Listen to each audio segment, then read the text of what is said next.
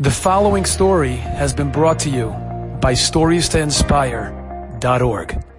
There was a young yeshiva boy, maybe he's 22 years old, marriageable age.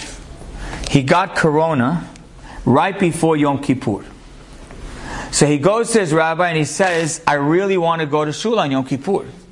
Rabbi says, I'm sorry, it's dangerous, and you can't go to Shul on Yom Kippur. He goes to one of the big rabbis in Israel. His name is Rabbi Chaim Feinstein, probably related to Moshe Feinstein.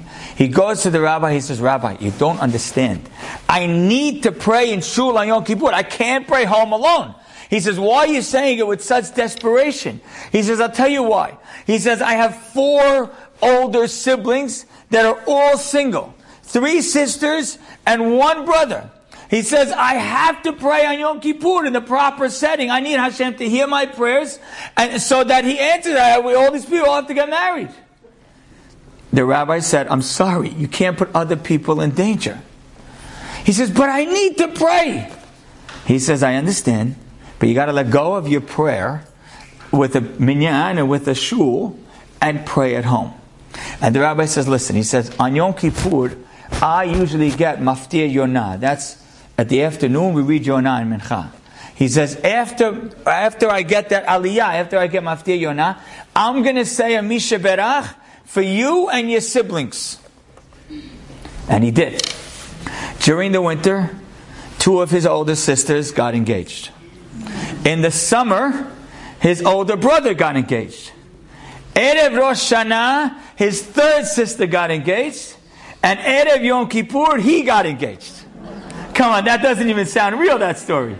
I, I, it's, it's, it's hard to believe, but it's written all over the place. And like I said, the people are all alive. You know, if it was 100 years ago, you could say, ah, it was exaggerated. But they're alive. They could see the story. You can't sketch it. Is that crazy? I've mentioned to you before, I used a fake name named Jeffrey, but someone in the community who's helping a lot of people with medical. It's not hard at this point, if you don't know who he is, your head is in the sand. But anyhow, this is a story that happened about a year ago, almost exactly a year ago. A doctor calls up from the hospital, calls him up, says, Hi, Jeffrey. There's this woman here in the hospital who's in terrible shape.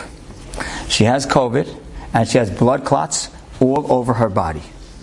There's almost nothing we can do. There's just one test item we could do that we really don't know if it's effective. It'll take a few days. Maybe it will be, maybe it won't be.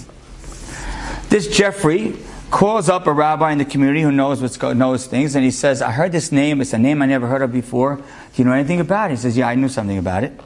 What happened was in this family is there were three brothers, and one brother passed away from COVID, and he left a widow.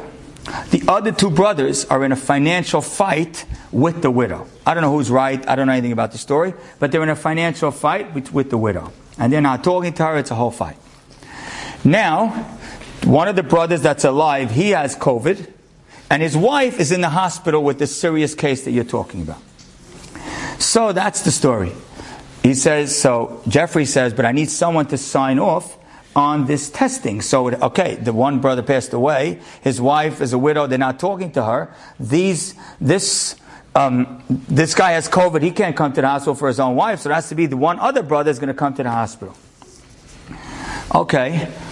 Jeffrey then says, okay, calls up this brother. He says, you're going to come to the hospital. Then he conferences on the phone with the rabbi, this brother who's going to go to the hospital. He says, The situation with your sister in law is terrible. Here's what I need you to do. He says, You need Hashem's help now like you've never needed it before. He says, Here's what I need you to do. You need to start the first step to peace. So here's what you have to do. You're going to write out a check for $100,000. And you're going to deliver it to the rabbi's house.